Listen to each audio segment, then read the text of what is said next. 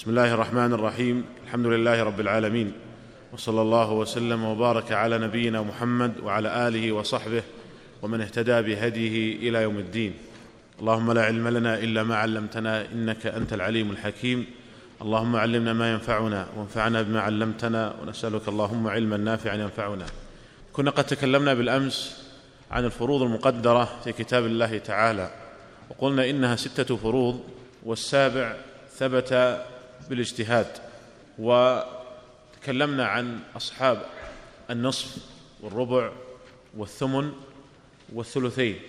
فبودنا أن نستذكر الشروط لأن الشروط مهمة جدا شروط استحقاق كل واحد من أصحاب هذه الفروض. قلت لكم في الدرس السابق أنه ينبغي ضبطها وحفظها وإتقانها. وقلت إن المنظومة الرحبيه لم تستوعب هذه الشروط. وإنما يذكر الناظم يشير أحيانا إلى بعض الشروط لكنه لم يستوعبها. ولهذا فإن من المهم ضبط هذه الشروط لأنها تعينك فيما بعد في القسمة. وقلنا أصحاب النصف كم؟ خمسة. طيب وهم اولا نعم نريد اخوان من يجيب يرفع يده ويجيب حتى نكون تكون إجابة يعني مرتبة. نعم الأول الزوج. طيب الزوج يستحق النصف بكم شرط؟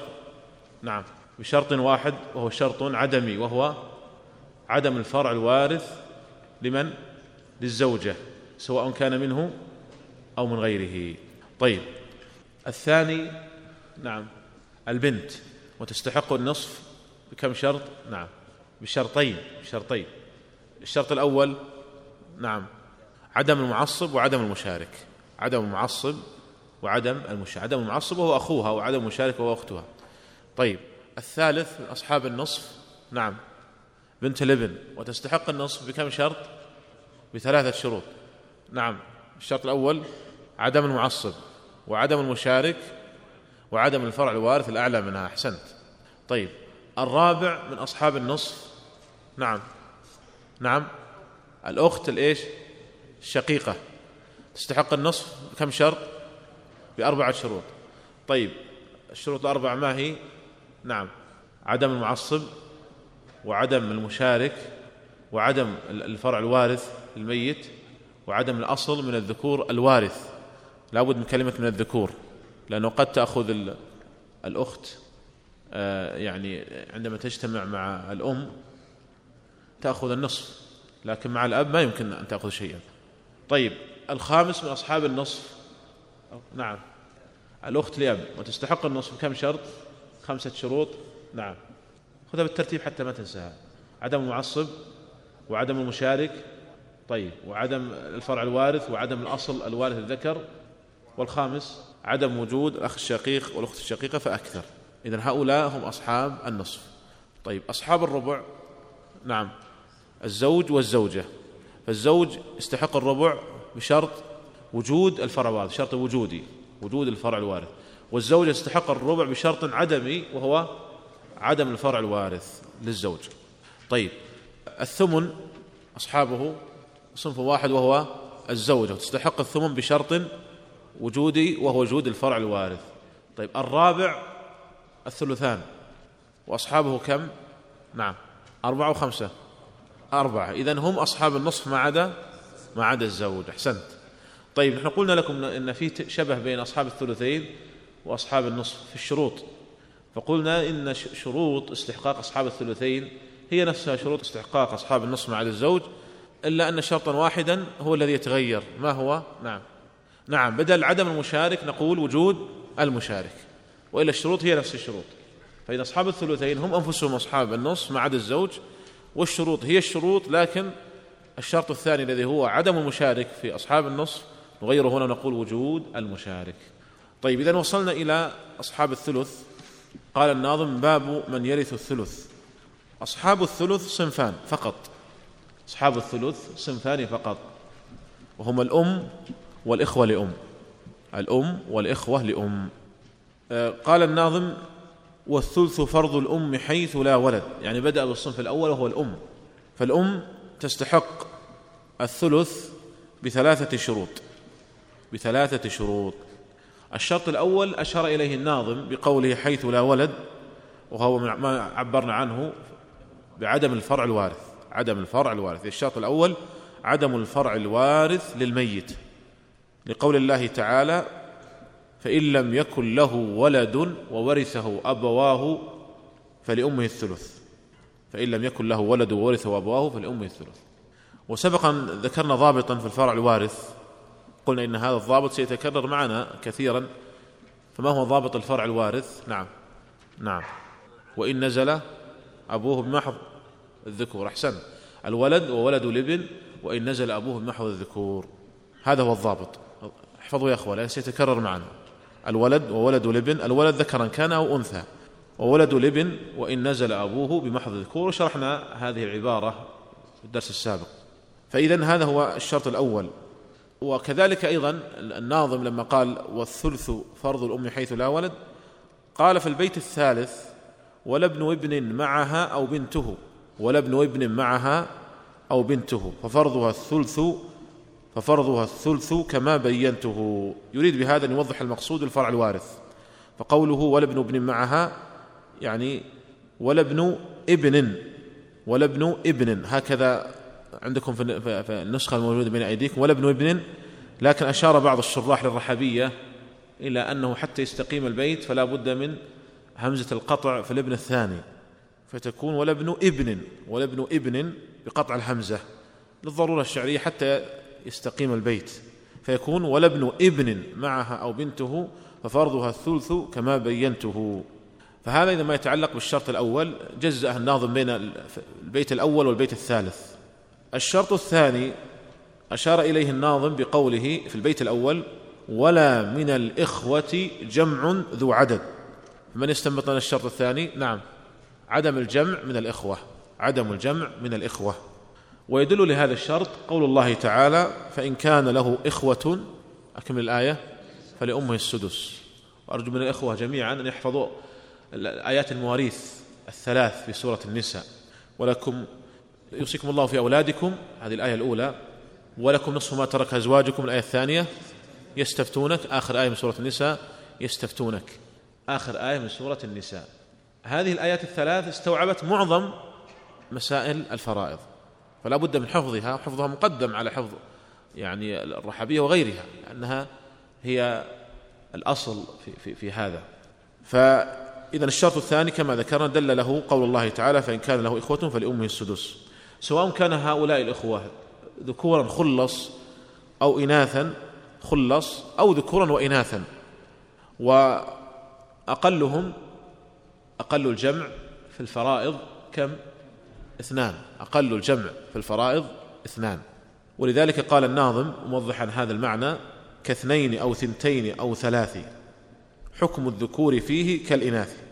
ويريد توضيح هذا الشرط وهو أنه إذا وجد جمع من الإخوة اثنين فأكثر أو ثلاثة أو أربعة أو أكثر من هذا فإنهم يحجبون الأم من الثلث إلى السدس ومعنى ذلك أنه يشترط عدم وجود آه، الجمع من الإخوة عدم وجود الجمع من الإخوة. فإذا وجد جمع من الإخوة فإن الأم لا تستحق الثلث وإنما تنتقل إلى السدس. أما لو كان واحدا فإنه لا يحجب الأم وتأخذ الأم الثلث كاملا. هالك عن أم وأخ شقيق. كم تأخذ الأم؟ الثلث لأن الشروط متوفرة. وأما البيت الثالث فقد قلنا إنه مرتبط بالشرط الأول. والشرط الثالث قبل أن ننتقل للشرط الثالث الذي أيضا أشار إليه الناظم نشير إلى مسألة مشهورة في كتب الفرائض وهي محل خلاف بين أهل العلم والخلاف فيها قوي وهي الإخوة. المحجوبون بشخص هل يؤثرون في حجب الأم من الثلث إلى السدس؟ يعني مثلا هالك عن أب وأم وثلاثة إخوة أب وأم وثلاثة إخوة. في هذا المثال الإخوة هل يرثون شيئا؟ محجوبين بالأب بالإجماع. فالإخوة هنا محجوبون بالأب ما ما يرثون شيئا. لكن هل يؤثرون في حجب الأم من الثلث إلى السدس؟ أو وجودهم كعدمهم؟ هنا اختلف العلماء في هذه المسألة على قولين مشهورين. القول الأول أن الإخوة المحجوبين بشخص يؤثرون فيحجبون الأم من الثلث إلى السدس. ففي مثالنا السابق تأخذ الأم السدس والأب الباقي مع أنهم لا يرثون شيئا. لكنهم مع ذلك يحجبونها بناء على هذا القول. وقد ذهب إلى هذا جماهير العلماء وهو رأي المذاهب الأربعة كلها الحنفية والمالكية والشافعية والحنابلة. واستدلوا بعموم قول الله تعالى فإن كان له إخوة فلأمه السدس. قالوا ولم يفصل الله تعالى لم يقل إخوة وارثون وإنما قال إخوة وأطلق. فيشمل هذا الإخوة الوارثين والإخوة المحجوبين. القول الثاني أن الإخوة المحجوبين بشخص لا يؤثرون في حجب الأم أي أنهم لا يحجبون الأم من الثلث إلى السدس. ففي مثالنا السابق تأخذ الأم ماذا؟ إذا قلنا أنهم لا يؤثرون. الثلث تأخذ الأم الثلث والباقي للأب. وهذا القول اختاره شيخ الإسلام ابن تيمية رحمه الله. قالوا لأن هؤلاء الإخوة لا يرثون وإذا كانوا لا يرثون فإنهم لا يؤثرون في حجب الأم ويكون وجودهم كعدمهم. وهذا الخلاف كما أسلفت خلاف قوي. والله تعالى يقول فإن تنازعتم في شيء فردوه إلى الله والرسول. فإذا رددنا هذه المسألة إلى كتاب الله تعالى ورجعنا للآية الكريمة الله تعالى يقول فإن كان له إخوة فلأمه السدس. وأطلق عز وجل لم يقل إخوة وارثون. وحينئذ أي القولين أقرب لمدلول الآية؟ القول الأول قول الجمهور. لأن الآية عامة فيصدق على الإخوة المحجوبين أنهم إخوة والوارثين أنهم إخوة. ولهذا في القول الراجح في هذه المسألة هو قول الجمهور وهو أن الإخوة المحجوبين بشخص أنهم يؤثرون فيحجبون الأم من الثلث إلى السدس. فيكون القول الصحيح في قسمة هذه المسألة هالك عن أم وأب وثلاثة إخوة على قول الجمهور كيف تكون قسمتها؟ نعم واحد يقسمها لنا نعم للأم السدس وللأب الباقي والإخوة ليس لهم شيء. هذا القول الراجح. وعلى القول الثاني للأم الثلث والأب الباقي. ولكن القول الصحيح أن الإخوة المحجوبين بشخص أنهم وإن كانوا لا يرثون إلا أنهم يحجبون الأم من الثلث إلى السدس فيكون الصحيح في قسمة المسألة هو أن الأم لها في هذا المثال السدس والأب له الباقي. ننتقل بعد ذلك إلى الشرط الثالث من شروط استحقاق الأم الثلث ألا تكون المسألة إحدى العمريتين ألا تكون المسألة إحدى العمريتين وهما زوج وأم وأب وزوجة وأم وأب ألا تكون المسألة إحدى العمريتين. والمسألتان العمريتان هما الأولى زوج وأم وأب والثانية زوجة وأم وأب. قد أشار إليهما الناظم فقال وإن يكن زوج وأم وأب فثلث الباقي لها مرتب وهكذا مع زوجة فصاعدا فلا تكن على العلوم قاعدا. يعني أشار إلى المسألتين العمريتين. ولكن هذا يعتبر شرطا ثالثا لاستحقاق الأم الثلث. لأن المسألة إذا كانت من المسألتين العمريتين إذا كانت إحدى المسألتين العمريتين فلها قسمة خاصة فلا تأخذ الأم الثلث كاملا فيها وإنما تأخذ ثلث الباقي. فالمسألتان العمريتان نبدأ أول المسألة الأولى. المسألة الأولى زوج وأم وأب. فالزوج بالاتفاق يأخذ ماذا؟ النصف لتحقق الشرط وهو عدم الفرع الوارث. بقي عندنا الأم والأب. لو أننا أعطينا الأم الثلث كاملا فهذا في الحقيقة يجعل الأم تأخذ أكثر من الأب. لماذا؟ لأن الزوج الآن أخذ النصف. فلو أعطينا الأم الثلث كاملا كم بقي في التركة؟ بقي السدس فقط. فمعنى ذلك أن الأم تأخذ ضعف الأب. وهذا يشكل على قواعد الميراث. قواعد الميراث أن الأنثى لا يمكن أن تأخذ أكثر من الذكر إذا أدلي للميت بمنزلة واحدة. قد تتساوى معه كما في الإخوة لأم لكن لا يمكن أن تأخذ أكثر منه. ولهذا فإن يعني هذا هذه المسألة تشكل على هذه القواعد. ووقعت أول ما وقعت في زمن عمر بن الخطاب رضي الله عنه فقضى فيها بقضاء ولذلك نسبت هاتان المسألتان إليه فقيل المسألتان العمريتان. عمر رضي الله عنه أعطى الزوج النصف وأعطى الأم ثلث الباقي والأب الباقي. طيب ثلث الباقي الباقي كم بعد بعد ما يأخذ الزوج النصف؟ النصف. طيب النصف ثلثه كم؟ كم ثلث النصف؟ السدس. فمعنى ذلك أن الأم تأخذ السدس. لكن يعني بعض العلماء يعبر ثلث الباقي الذي هو السدس. والأب يأخذ الباقي وهو كم؟ الثلث. فتكون قسمة المسألة الزوج النصف والأم ثلث الباقي والأب الباقي. أو تقول الزوج النصف والأم السدس والأب الباقي وهو الثلث. هذه المسألة العمرية الأولى. والمسألة العمرية الثانية زوجة وأم وأب. زوجة وأم وأب. فالزوجة تأخذ فرضها كاملا وهو الربع. فيبقى الآن عندنا ثلاثة أرباع. لو أن الأم أخذت الثلث كاملا فالأب كم يأخذ؟ على كل حال أيضا لا لا تنسجم مع قواعد الميراث. ولهذا فعمر رضي الله عنه قسمها بأن جعل للأم ثلث الباقي والأب الباقي. فإذا أعطينا الزوج الربع كاملا فالباقي كم؟ ثلاثة أرباع. ثلث ثلاثة أرباع كم؟ الربع. فمعنى ذلك أن الأم تأخذ الربع والأب يأخذ الباقي وهو النصف. فتكون قسمة المسألة الزوج الربع والأم ثلث الباقي وهو الربع والأب الباقي وهو النصف. المسألة الأولى السدس والمسألة الثانية الربع. بعض أهل العلم قال أن يعني نسمي نصيب الأم في المسألتين ثلث الباقي ولا نقول في المسألة الأولى السدس وفي المسألة الثانية الربع. قال تأدبا مع القرآن. وهذه الكلمة اشتهرت في كثير من كتب الفرائض تأدبا مع القرآن. ولكن عند التحقيق هذه المقولة محل نظر لأننا نرجع للقرآن. ماذا قال الله تعالى في ميراث الأم؟ قال فإن لم يكن له ولد وورثه أبواه فلأمه الثلث. فالآية إنما تنطبق على مسألة معينة وهي رجل مات وليس له ولد وليس له وارث سوى أبو أبويه ليس لها إلا أب وأم. فالأم تأخذ الثلث كاملا. ولا يدخل في ذلك المسألة مسألة المسألتان عمريتان. لماذا؟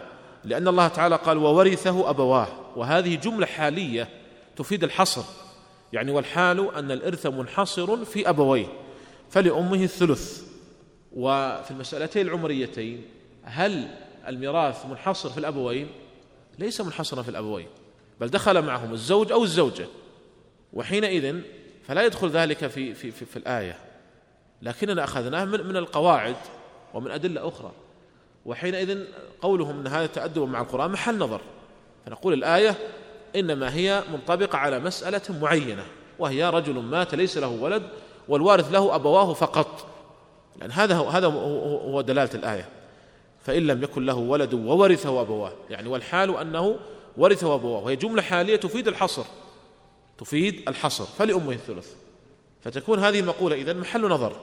وبناء على ذلك لك أن تقول في قسمة المسألة العمرية الأولى الزوج النصف والأم السدس والأب الباقي وهو الثلث. والمسألة العمرية الثانية الزوجة الربع والأم الربع والأب له الباقي وهو النصف. من غير حرج. من غير حرج. كما ذكرت بعضهم يتحرج لأجل هذا المعنى ولكنه عند التحقيق لا يستقيم. إذا هاتان المسألتان العمرية فتكون إذا شروط استحقاق الأم الثلث ثلاثة شروط. من يعدها لنا مرة أخرى؟ شروط استحقاق الأم الثلث؟ نعم. طيب الشرط الأول عدم الفرع الوارث لميت الثاني عدم الجمع من الإخوة. الثالث ألا تكون المسألة إحدى العمريتين. اضبطوا هذه الشروط الثلاثة لأن سنرجع لها عند الكلام عن أصحاب السدس. طيب الناظم لما انتهى من نصيب الأم قال ختم بقوله فلا تكن عن العلوم قاعدا يعني لا تكن غير مجتهد بل شمر عن ساعد الجد والاجتهاد. وقلنا أن الناظم يأتي بمثل هذه العبارات لأجل استقامة عجز البيت. ثم قال وهو لاثنين أو اثنتين من ولد الأم بغير مين وهو يعني الضمير يرجع للثلث أي الثلث للاثنين. وعندكم في النسخة الموجودة بين أيديكم وهو لاثنين. وفي بعض النسخ للاثنين. وهي أقرب. للاثنين أقرب. وهو يشير بهذا إلى الصنف الثاني من أصحاب الثلث وهو الإخوة لأم. والإخوة لأم يستحقون الثلث بثلاثة شروط. الشرط الأول أولا الإخوة لأم. قبل أن نذكر آه، استحقاق الإخوة لأم الثلث نحن ذكرنا فيما سبق أن الإخوة لأم ورد ذكرهم في القرآن في قول الله تعالى ذكرنا هذا بالأمس. من يذكر لنا الآية؟ نعم. أحسنت. وإن كان رجل يورث كلالة أو امرأة وله أخ أو أخت فلكل واحد منهما السدس فإن كانوا أكثر من ذلك فهم شركاء في الثلث. طيب. وإن كان الرجل يورث كلالة ما معنى كلالة؟ كلالة معناها لا ولد ولا والد ذكر. لا ولد ولا والد ذكر. احفظوه لأن هذا يعيننا في فهم في الشروط. فهم معنى كلالة يعيننا في ضبط الشروط. معنى كلالة لا ولد ولا والد ذكر. فلا ولد شرط. انتبه يشير أحد الشروط. ولا والد ذكر الشرط الآخر. طيب فإن قال قائل الله تعالى قال وإن كان رجل يورث كلالة أو امرأة وله أخ أو أخت ولم يقل له تعالى أخ أو أخت لأم ألا يحتمل أن يكون ذلك أخ شقيق أو أخ لأب؟ ما الجواب عن هذا؟ نعم. أحسنت. نقول أن المراد بالأخ والأخت هنا الأخ لأم والأخت لأم بالإجماع فدل على ذلك الإجماع. وأيضا ورد في بعض القراءات وهي قراءة سعد بن أبي وقاص وإن كان له أخ لأم أو أخت لأم. طيب نرجع للشروط. قلنا الإخوة لأم يستحقون الثلث بثلاثة شروط. الشرط الأول أن يكونوا جمعا أن يكونوا جمعا. والجمع في الفرائض قلنا هو اثنان فأكثر يعني أن يكونوا اثنين فأكثر أن يكونوا اثنين فأكثر. سواء كان ذكرين أو أنثيين أو ذكرا وأنثى فأكثر. ولهذا أشار الناظم إلى هذا قال وهو للاثنين أو اثنتين من ولد الأم بغير مين يعني هذا إشارة لهذا الشرط إشارة لهذا الشرط. وقوله بغير مين يعني بغير كذب. فالمين هو الكذب يعني أن هذه العبارة يعني أننا أتيت بهذه المعلومة من غير كذب وهذا أتى به لاستقامة عجز البيت. وهكذا إذا قوله وهكذا إن كثروا أو زادوا توضيح لهذا الشرط توضيح لهذا الشرط أي سواء كانوا كانوا اثنين أو أكثر من اثنين فإنهم يشتركون في الثلث. ولهذا قال فما لهم فيما سواه زادوا. يعني ليس لهم فيما سوى الثلث نصيب. زادوا أي شيء ليس لهم شيء زائد على الثلث. وكل هذا لاحظ أن الناظم لم يشر إلا إلى بيت واحد إلى شرط واحد فقط. لم يشر إلا إلى شرط واحد فقط وهو الشرط الأول يكون جمعا يعني اثنين فأكثر. نضيف نحن لذلك. ولذلك قلنا أن المنظومة لا تغني عن ضبط وحفظ الشروط. الشرط الثاني من شروط استحقاق الإخوة لأم الثلث عدم الأصل من الذكور الوارث. عدم الأصل من الذكور الوارث. ولذلك إذا وجد في مسألة أب أو جد فإن الإخوة لأم لا يرثون معه شيئا. لا يرثون معه شيئا. وهذا بالإجماع. لكن لاحظ لاحظ قولنا من الذكور. احترازا من الأصل من الإناث. فلو وجد في مسألة أم وإخوة لأم فالإخوة لأم يرثون مع الأم. لكن إخوة لأم وأب لا يرثون مع الأب شيئا. الشرط الثالث عدم الفرع الوارث للميت مطلقا.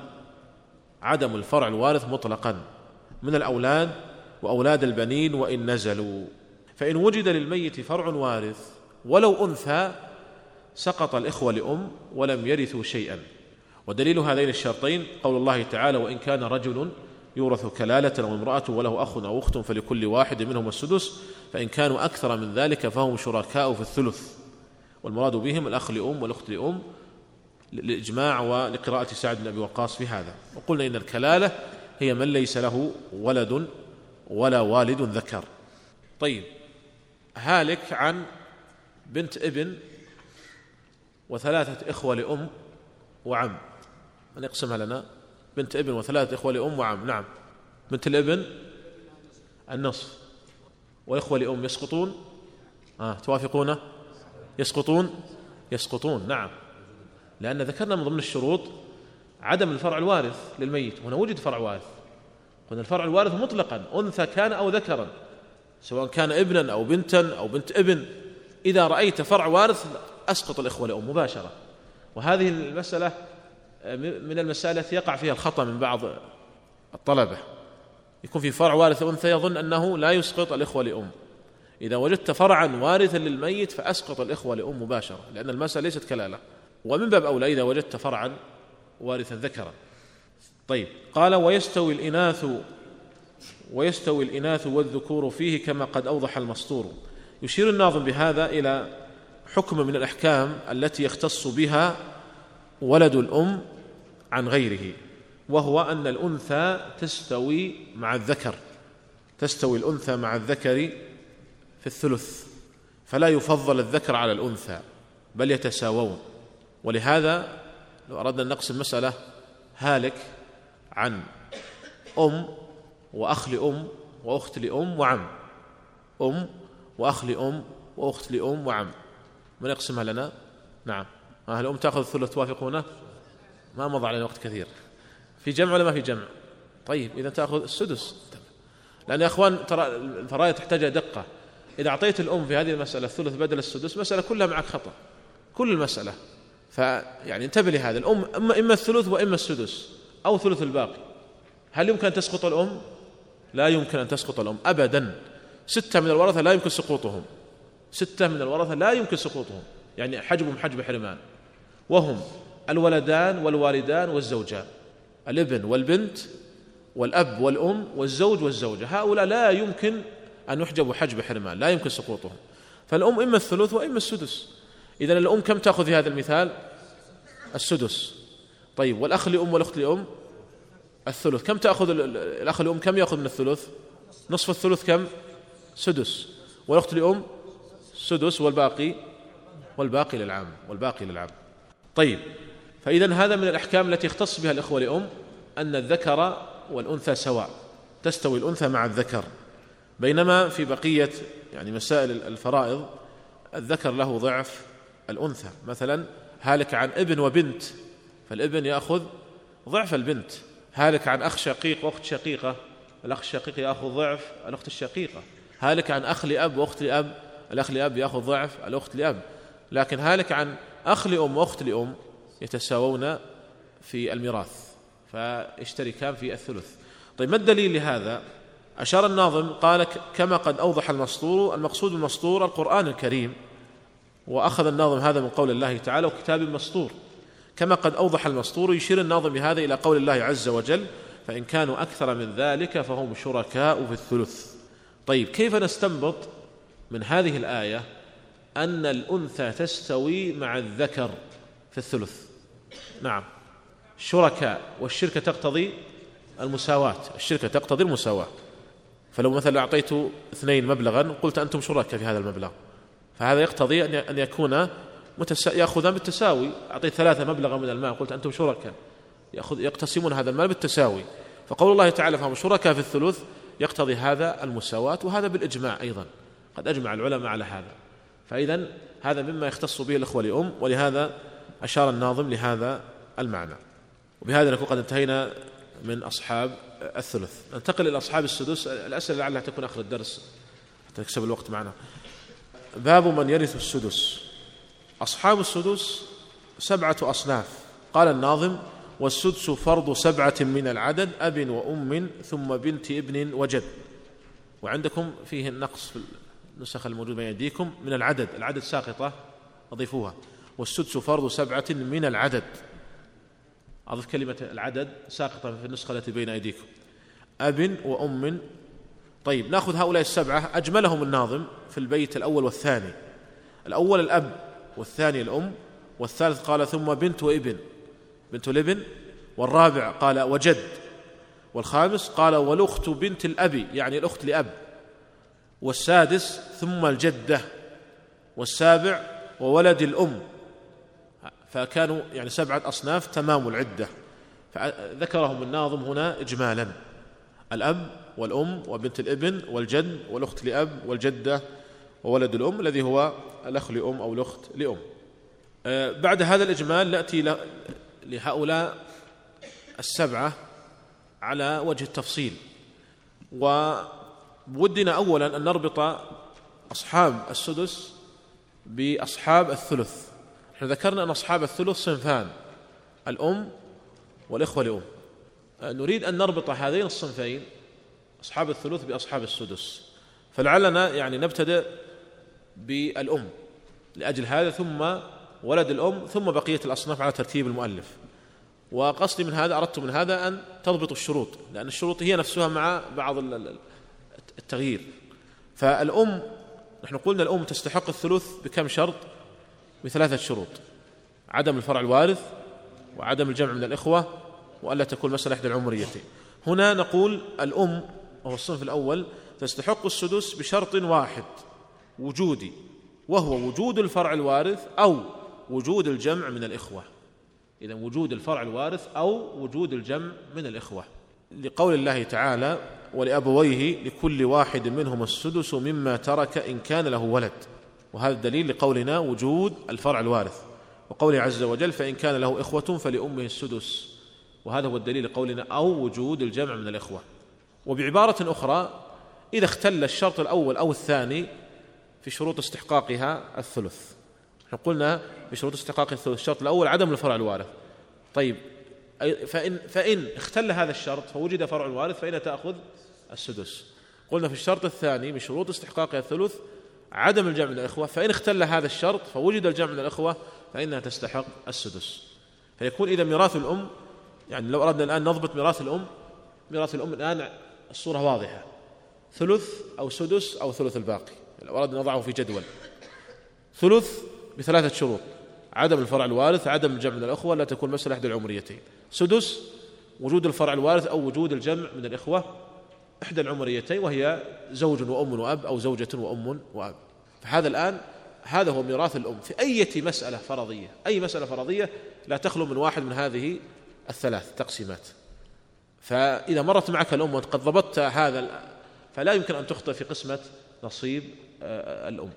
آه، نحن ذكرنا أيضا الصنف الثاني من أصحاب الثلث الأخوة لأم. هنا نقول الصنف الثاني من أصحاب السدس ولد الأم. ولد الأم. وعبرنا بولد حتى يشمل الأخ لأم والأخت لأم.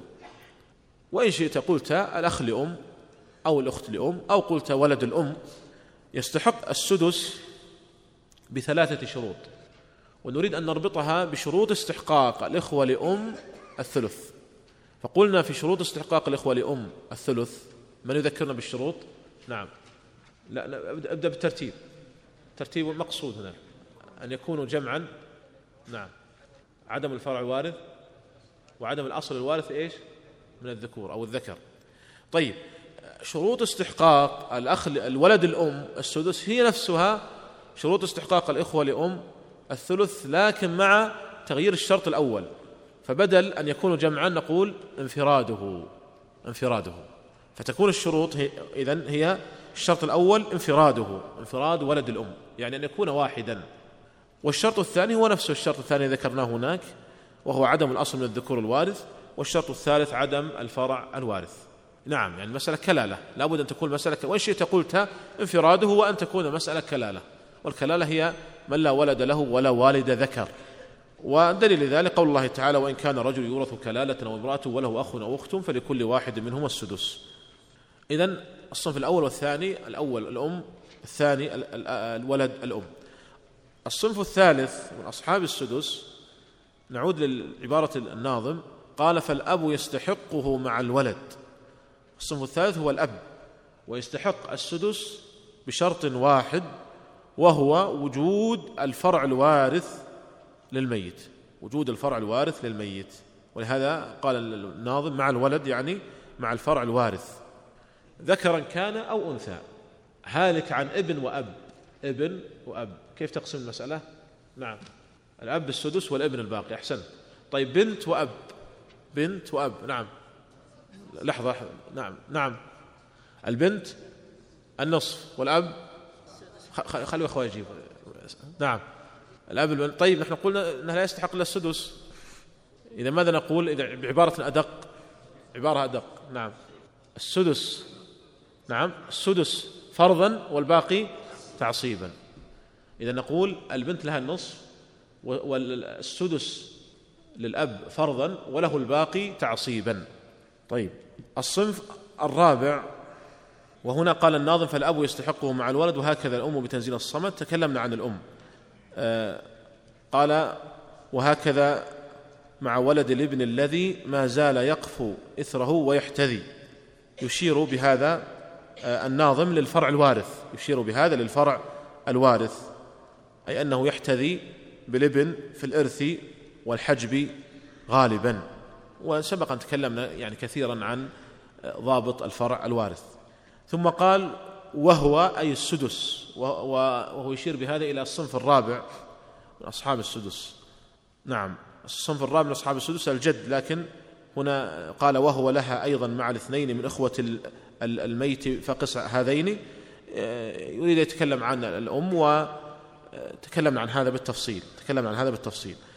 آه، ننتقل لقوله والجد مثل الأب عند فقده في حوز ما يصيبه ومده وهذا هو الصنف الرابع من أصحاب من أصناف السدس. فالجد يستحق السدس بشرطين. بالشرط الذي ذكرناه في الأب وهو نعم بشرط وجود الفرع الوارث للميت. بشرط, وجود الفرع الوارث للميت. يعني إذا وجد للميت فرع وارث فإن مع جد فإن الجد يأخذ السدس. وهناك شرط ثاني آخر وهو عدم الأب عدم الأب. ولهذا قال الناظم والجد مثل الأب عند فقده يعني فيما يشترط له من الشروط وأشار بقوله عند فقده إلى الشرط الآخر وهو عدم الأب. فيكون الشرط الأول وجود الفرع الوارث للميت والشرط الثاني عدم الأب. وقوله في حوز ما يصيبه ومده يعني أن الجد كالأب فيما يرث وكذلك أيضا في حجبه يعني في مده يعني بقوله في مده يعني في رزقه أو حجبه فهو كالأب عند فقده إرثا وحجبا. تقي. ثم قال إلا إذا كان هناك إخوة لكونهم في القرب وهو إسوة. يعني يريد الناظم بهذا يريد الناظم بهذا أن يبين آه، الفروق التي يختلف بها الجد عن الأب. قال إلا إذا كان هناك إخوة لكونهم في القرب وهو أسوة. فالمسألة الأولى التي يختلف فيها الجد عن الأب أن يكون هناك إخوة لغير أم. إخوة لغير أم. يعني إخوة أشقاء أو إخوة لأب مع الجد. فهل الجد يكون كالأب فيحجبهم أو أنهم يشتركون مع الجد في الميراث؟ هذه مسألة خلافية و قد عقد لها الناظم بابا مستقلا وسيأتي بحث الخلاف في المسألة. لكن المؤلف أشار لها هنا اجمالا ولذلك في البيت الأخير أشار لهذا قال وحكمه وحكمهم سيأتي مكمل البيان في الحالات في باب مستقل في باب مستقل. لكن هذه المسألة ما وقع فيها الخلاف هل الجد كالأب أو أنه ليس كالأب المسألة الثانية التي يختلف فيها الجد عن الأب أشار إليها الناظم بقوله أو أبوان معهما زوج ورث فالأم للثلث مع الجد ترث. يعني مسألة مكونة من زوج وأم وجد. زوج وأم وجد. كيف نقسمها؟ زوج وأم وجد. نعم. الزوج النصف. الثلث أو ثلث الباقي؟ ها يا أخوان. ثلث الباقي أو الثلث؟ لا ما فيها خلاف هذه. ما فيها خلاف. لها الثلث كاملا. الثلث كامل. الخلاف في في المسألة في الأب. والصحيح الذي عليه جمهور العلماء يعني ما قضى به عمر. لكن الجد ليس فيها خلاف في أن الأم تأخذ الثلث كاملا ويكون الباقي للجد فالأم تأخذ الثلث كاملا والجد له الباقي. فتكون قسمة هذه المسألة الزوج النصف والأم الثلث كاملا وليس ثلث الباقي والجد له الباقي. وهذا هو الذي يعني أشار إليه الناظم بقوله أو أبوان معهما زوج ورث زوج وجد وزوجة. ولذلك قال فالأم للثلث مع الجد ترث. فالأم للثلث مع الجد ترث ترث الثلث كاملا وهذا بالاتفاق. وهكذا أيضا المسألة العمرية الثانية وأشار إليه الناظم بقوله وهكذا ليس شبيها بالأب في زوجة الميت وأم وأبي. يعني مسألة العمرية الثانية هي زوجة وأم وأب لكن لو وضعنا مكان الأب جد فقلنا زوجة وأم وجد. فكيف تقسم؟ نعم. الزوجة لها الربع والأم لها الثلث أو ثلث الباقي الثلث كاملا الثلث كاملا والباقي للجد. فإذا لا نقول إن هذه المسألة تقاس على المسألتين العمريتين. ففي المسالتين العمريتين زوج وأم وأب قلنا الأم لها ثلث الباقي. زوجة وأم وأب الأم لها ثلث الباقي.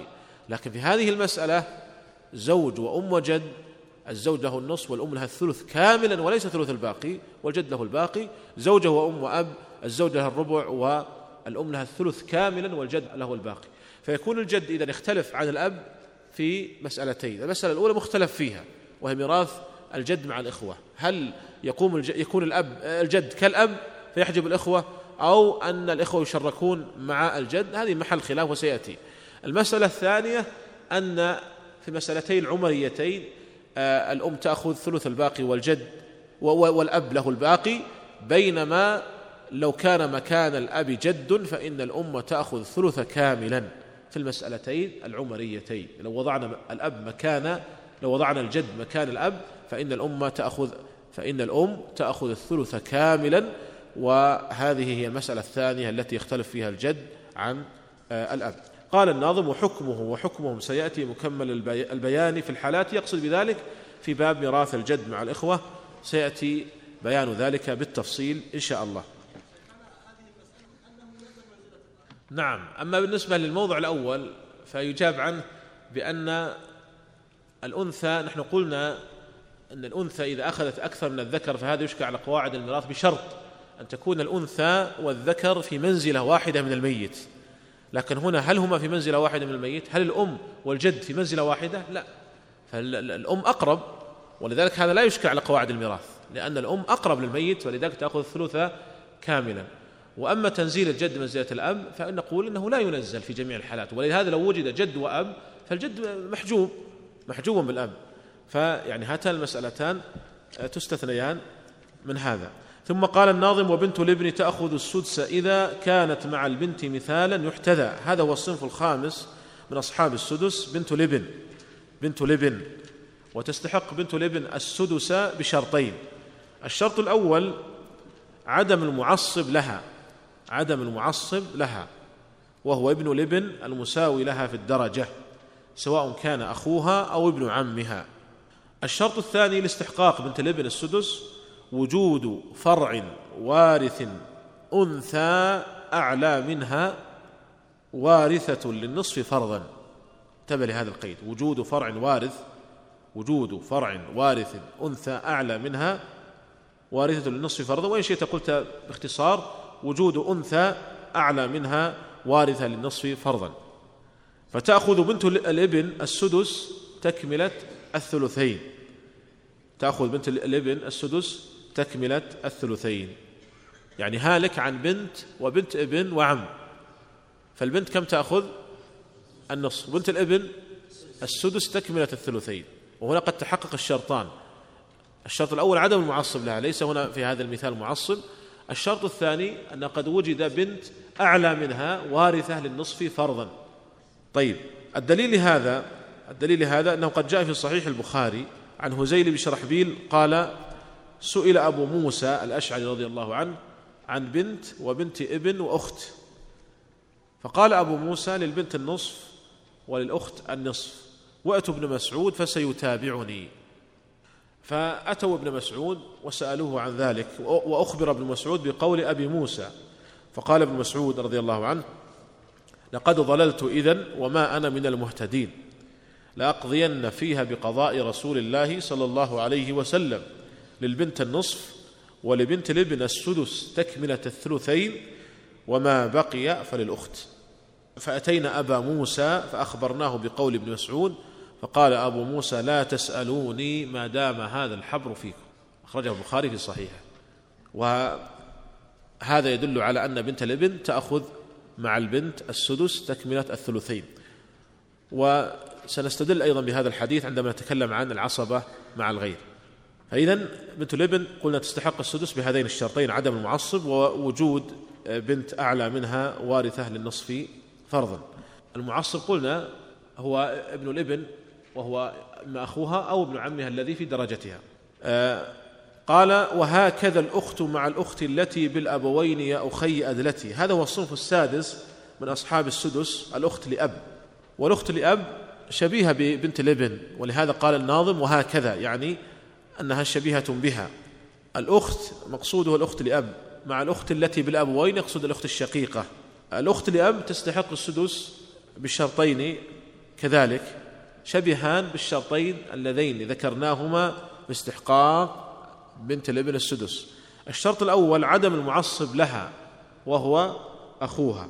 عدم المعصب لها وهو أخوها. الشرط الثاني وجود أخت شقيقة وارثة للنصف فرضا. وجود أخت شقيقة وارثة للنصف فرضا. فتأخذ الأخت لأب معها السدس تكملة الثلثين. هالك عن أخت شقيقة وأخت لأب وعم. كيف نقسمها؟ نعم. الشقيقة النصف وأخت لأب السدس تكملة الثلثين والعم الباقي. أحسن. فإذا الأخت لأب تستحق السدس بهذين الشرطين عدم المعصب لها وهو أخوها ووجود أخت شقيقة وارثة للنصف فرضا. طيب كلمة فرضا يعني هل لها معنى؟ نعم. احترازا مما إذا كانت الأخت وارثة للنصف تعصيبا فإن البنات مع الأخوات عصبات مع الغير. يعني من باب التعصيب مع الغير. بنت وأخت مثلا هالك عن بنت وأخت شقيقة وأخت لأب. فالبنت كم تأخذ؟ النصف. والباقي كله للأخت الشقيقة. الباقي للأخت الشقيقة. فهنا ورثت الأخت الشقيقة النصف ولم تأخذ ترث بنت الإبن شيئا لأن الأخت الشقيقة ورثت النصف ليس فرضا وإنما تعصيبا. إذا هذا هو الصنف السادس من أصحاب السدس. بقي معنا صنف أخير وهو الصنف السابع وهو الجدة. والجدة فيها تفاصيل ولذلك أطال الناظم في ذكر بعض الأحكام المتعلقة بها. فنرجع الحديث عن الجدة وعما فيها من تفاصيل. الدرس القادم إن شاء الله مع باب التعصيب. ونكتفي بهذا القدر في درسنا هذا. ما تبقى من الوقت نجيب في عما تيسر من الأسئلة. قبل هذا بالأمس كان هناك سؤال عن ولد الزنا. هل يرث؟ قلنا في الجواب أنه لا يرث ولد الزنا من الزاني. لكن من أمه يرث لأنها أمه فيرث منها وترث منه. لكن هناك مسألة وهي إذا استلحق الزاني ولد الزنا. ولم تكن أمه فراشا. لم تكن أمه يعني مزني بها فراشا. هذا رجل زنى بامرأة وهي ليست فراش ليست متزوجة برجل يعني ليست تحت رجل. ثم تزوجها مثلا أو لم يتزوجها. المهم أنه استلحق الولد من الزنا. معلوم أن ولد الزنا يلحق بأمه لكن عند جماهير العلماء لا يلحق بأبيه حتى وإن استلحقه. ولكن ذهب بعض العلماء وهم شيخ الإسلام تيمية وابن القيم رحمهم الله إلى أن الزاني إذا استلحق ولده من الزنا ولم تكن المزن بها فراشا لزوج أو سيد فإنه يلحق به يلحق به لماذا؟ لأنه إذا كان يلحق بأمه وهي أمه من الزنا فلماذا لا يلحق بأبيه إذا استلحقه وليس له معارض ولم تكن المزن بها فراشا فما المانع من أن يلحق به؟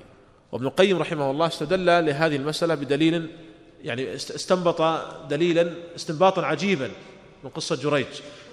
جريج لما في قصته المشهورة كان رجلا عابدا تعرضت له بغي من بني إسرائيل فلم يلتفت لها.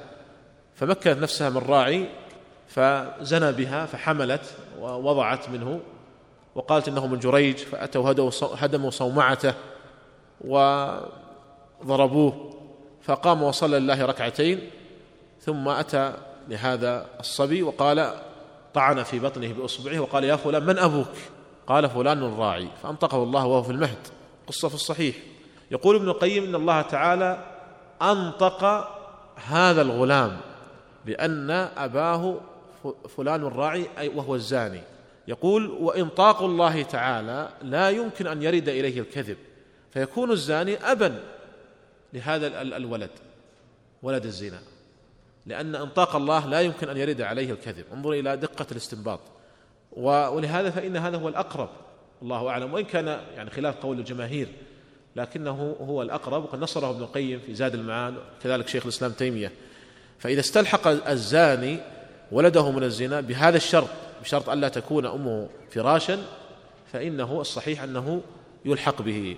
فإذا ألحق به نسبا فإنه يرث منه يعني يحصل بينه وبينه التوارث يكون بينه وبين آه، أبيه الذي ألحق به يكون بينهما توارث. فقط أردت يعني أن أعلق على آه، هذه المسألة. طيب نجيب عما تيسر من الأسئلة. قل ما الفرق بين الديون المرسلة والديون المتعلقة بعين التركة. هذا سبق أن أشرنا إلى هذا في الدرس السابق. قلنا الديون المتعلقة بعين التركة يعني الموثقة برهن. الموثقة برهن مثلا فهي قد تعلقت بعين التركة. ومعنى ذلك أن المدين إذا لم يسدد الدين فإن المرتهن يبيع العين المرهونة ويستوفي حقه منها. فهذا دين قد تعلق بعين التركة. بخلاف الديون التي لم توثق برهن لم تتعلق بعين التركة فهي الديون المطلقة والديون آه، المرسلة. اللقيط إذا كان لا يورث على القول الراجح فإذا مات هل يذهب ماله إلى بيت المال؟ نعم اللقيط إذا لم يعرف نسبه فإن ميراثه يكون لبيت المال لأن بيت المال وارث من لا ميراث له.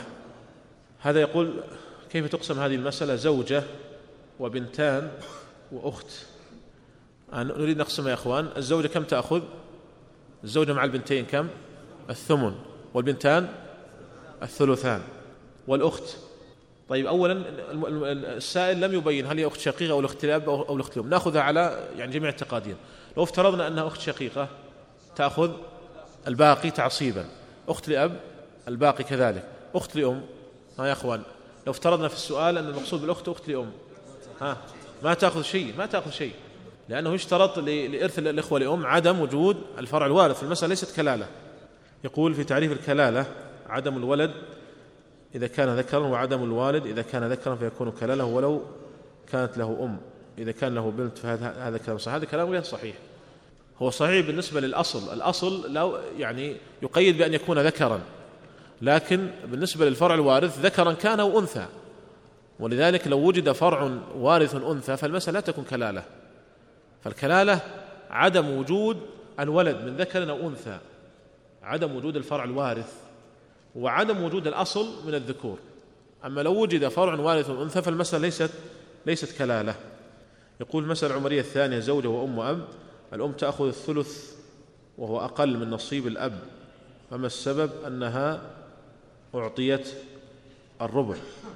السبب كما ذكرنا أنها لا يعني تنطبق قواعد الميراث في مثل هذا. فإن قواعد الميراث أن الأنثى والذكر إذا أدلى للميت إذا كان الأدلى بمنزلة واحدة فإن الذكر يكون له ضعف الأنثى إلا في الأخوة لأم.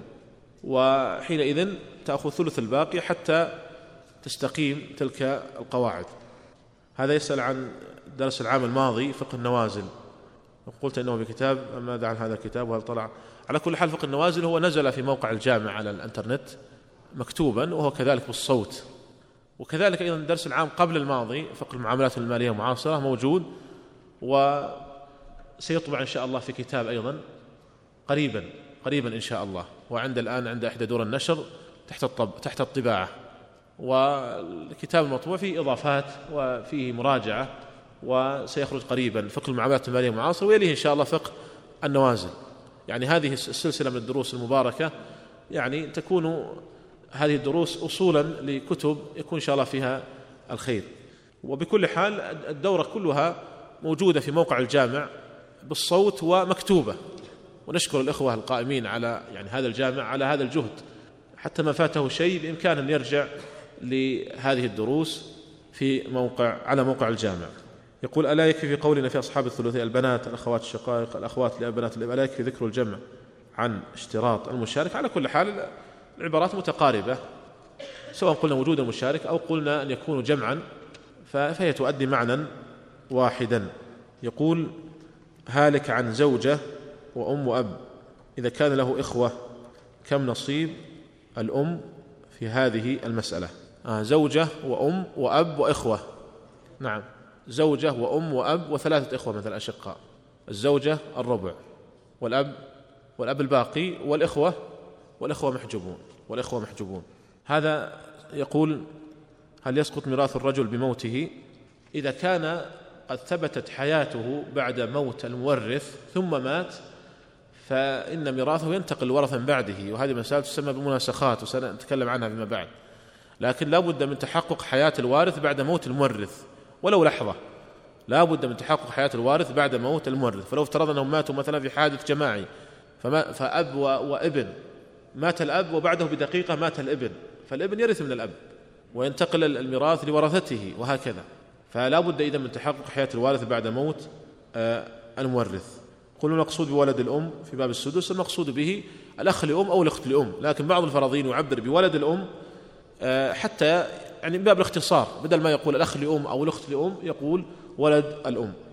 ما هي المسألة الأكدرية سيأتي إن شاء الله الكلام عنها في درس قادم التفصيل ونكتفي بهذا القدر. والله أعلم وصلى الله وسلم على نبينا محمد.